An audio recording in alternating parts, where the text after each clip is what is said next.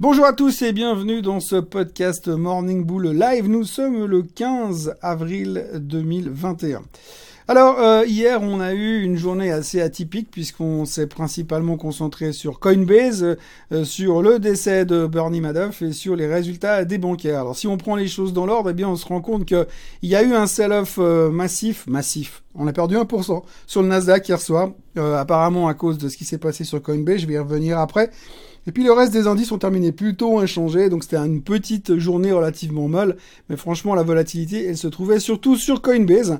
On notera aussi hier que le CAC 40 a terminé euh, au plus haut depuis 20 ans, ce qui nous rajeunit pas, puisque je me rappelle que moi j'étais là, la dernière fois que le CAC 40 est allé à ce niveau-là ça fout les jetons. Et puis euh, surtout, on saluera la hausse de LVMH qui est au plus haut de tous les temps, qui a explosé encore hier, euh, puisqu'effectivement euh, les riches sont toujours plus riches et les pauvres toujours plus pauvres, et que tant qu'ils sont plus riches, ils vont continuer à dépenser massivement pour acheter des sacs en plastique Louis Vuitton et des bouteilles de Moët et Chandon.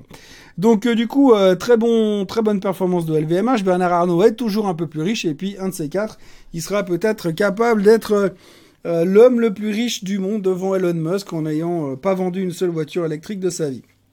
Autrement, euh, l'événement de la journée, eh c'était Coinbase. Donc Coinbase a été pricé hier, mis en bourse pour la première fois, 250 dollars prix d'émission, premier prix payé 381 dollars. À 381 dollars, on a Madame Cathy Wood qui est venue en acheter pour 250 millions de dollars pour son fonds Ark Invest. Euh, le, titre est ensuite monté à 429 au plus haut de la journée avant de se dégonfler pour redescendre à 310 et terminer dans la zone des 328 dollars. Donc c'était extrêmement volatile et probablement que le titre le restera ces prochains temps jusqu'à qu'il trouve une certaine légitimité. Alors c'était intéressant de voir hier le nombre de gens qui sont consortis leurs analyses à deux balles sur la société. Les gars qui se sur le plateau de CNBC pour dire oui, non, c'est correctement valorisé. Et puis d'autres qui disaient non, ça vaudra 1500 parce que si on tient, on tient compte des taux de croissance et puis des, la montagne de revenus qu'ils ont encaissé sur le premier trimestre, si on prend ça sur les cinq prochaines années, ça vaudra 1500 balles.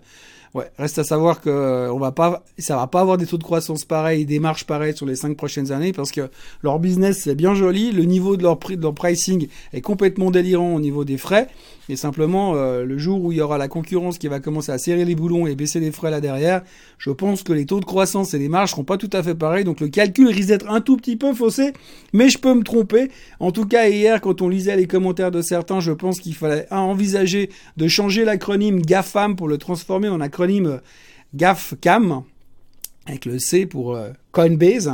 Et puis ben voilà, donc on va en suivre attentivement ce qui va se passer ces prochains temps, mais en tout cas il y a à boire, il y a à manger, et dans la foulée de tout ça, le Bitcoin a touché les plus hauts de tous les temps pour faire bon poids, bonne mesure.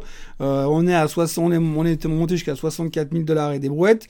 Globalement, ce qui est assez intéressant, c'est que hier je regardais un sondage, on vous demandait est-ce que vous pensez que d'ici la fin de l'année le Bitcoin sera A à 100 000, le Bitcoin sera B à 75 000, le Bitcoin sera C à peu près là où il est maintenant, ou bien à 35 000 dollars. La réponse majoritaire est largement majoritaire. Devinez quoi C'est 100 000 dollars pour Noël, donc tout va bien. C'est juste une, c'est juste une occasion d'acheter maintenant. Après, si ça baisse de 35%, vous pouvez acheter puisqu'on sait tous que ça va à 100 000 dollars pour Noël. Voilà. Donc euh, tout va bien au niveau des cryptos, tout va bien au niveau des compagnies qui cotent les cryptos sur les marchés, et puis ça ne devrait pas s'arrêter là.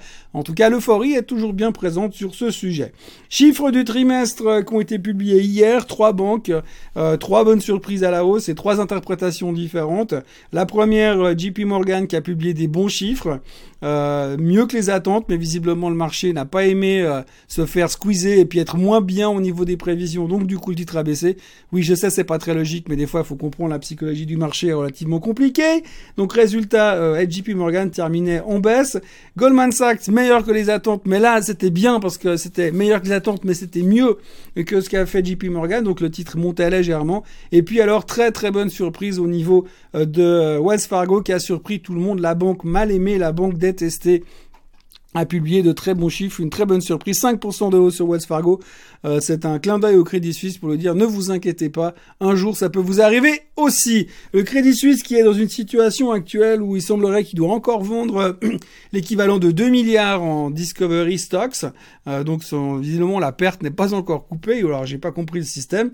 En tout cas, ça continue à discuter au niveau du Crédit Suisse. Néanmoins, on a remarqué hier sur le chart que le Crédit Suisse est en train de tenter une inversion.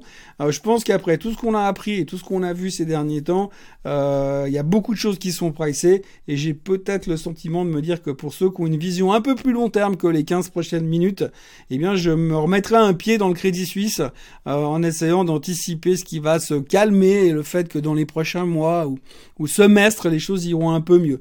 Donc je me mettrai gentiment long sur le Crédit Suisse avec un stop à 8,48. Si on va en dessous des 8,48, on a le potentiel de retourner bien, bien, bien, bien, bien plus bas.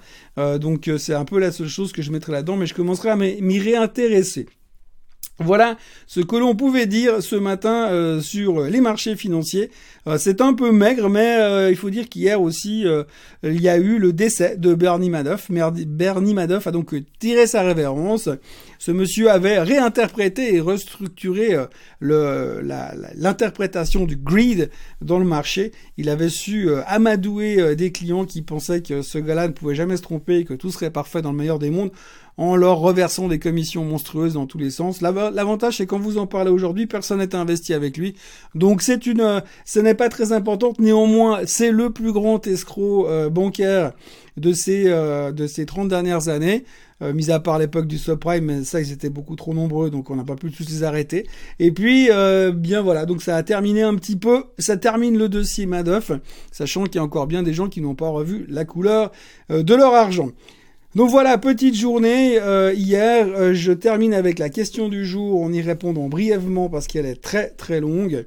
Euh, c'est la diversification de portefeuille. Comment est-ce qu'on fait pour diversifier ETF, pas ETF, Berkshire Hathaway? Est-ce que c'est une action? Est-ce que c'est pas une action? Est-ce que avoir du Nestlé, du Total, ça va? Bref, pour faire simple, l'analyse de portefeuille ou la diversification de portefeuille n'est jamais simple si vous ne la faites ça dépend de vous en fait. Ce que je veux dire, c'est que c'est, on peut pas faire une diversification de portefeuille sans connaître le client en détail. Mais ce qu'on peut dire déjà au niveau des, noms qui sont cités là-dedans, c'est que si vous avez du Berkshire Hathaway, vous avez une certaine diversification. Si vous avez de l'Apple, du Nestlé, du Total, vous avez une diversification et vous avez une solidité parce que vous avez des méga caps. Et puis si vous avez des ETF, vous diversifiez d'autant le secteur dans lequel vous êtes exposé. Par contre, ce qu'il faut bien comprendre, c'est que quand vous avez un portefeuille relativement bien diversifié, ça veut aussi dire que dans une période où les marchés montent gentiment, vous avez forcément des, rotations de secteur, comme on le voit aujourd'hui. Il y aura peut-être des déceptions à certains niveaux. Et puis de l'autre côté, vous avez quand même une certaine stabilité dans le temps parce que vous êtes bien diversifié. Si vous avez un crash boursier, c'est complètement différent parce qu'en cas de crash boursier, eh bien finalement, euh, le titre se fait juste, euh, les titres se font juste massacrer. Il y a des capitulations qui ne veulent plus rien dire en termes de valorisation. Un peu comme on le vit aujourd'hui, parce qu'aujourd'hui on est en train de vivre un crash à la hausse.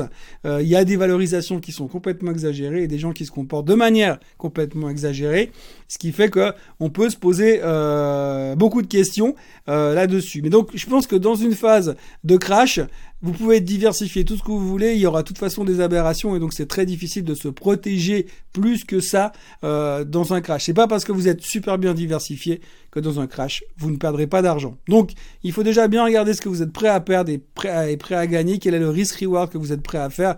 Et puis après, je pense que avoir du Berkshire Hathaway, ça veut pas dire qu'il faut avoir que ça, mais c'est clair que c'est comme si vous aviez un gros fond. Et puis à la fin, bah, vous aurez un impact qui sera de toute façon un tout petit peu atténué ça s'arrête là. Mais après, la discussion pourrait prendre des heures et des heures. Donc euh, voilà ce qu'on peut dire.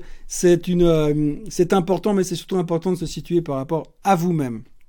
Voilà, je vous remercie d'avoir été là ce matin. Je vous retrouve demain matin à la même heure et au même endroit. Je vous souhaite une très très bonne journée à tous.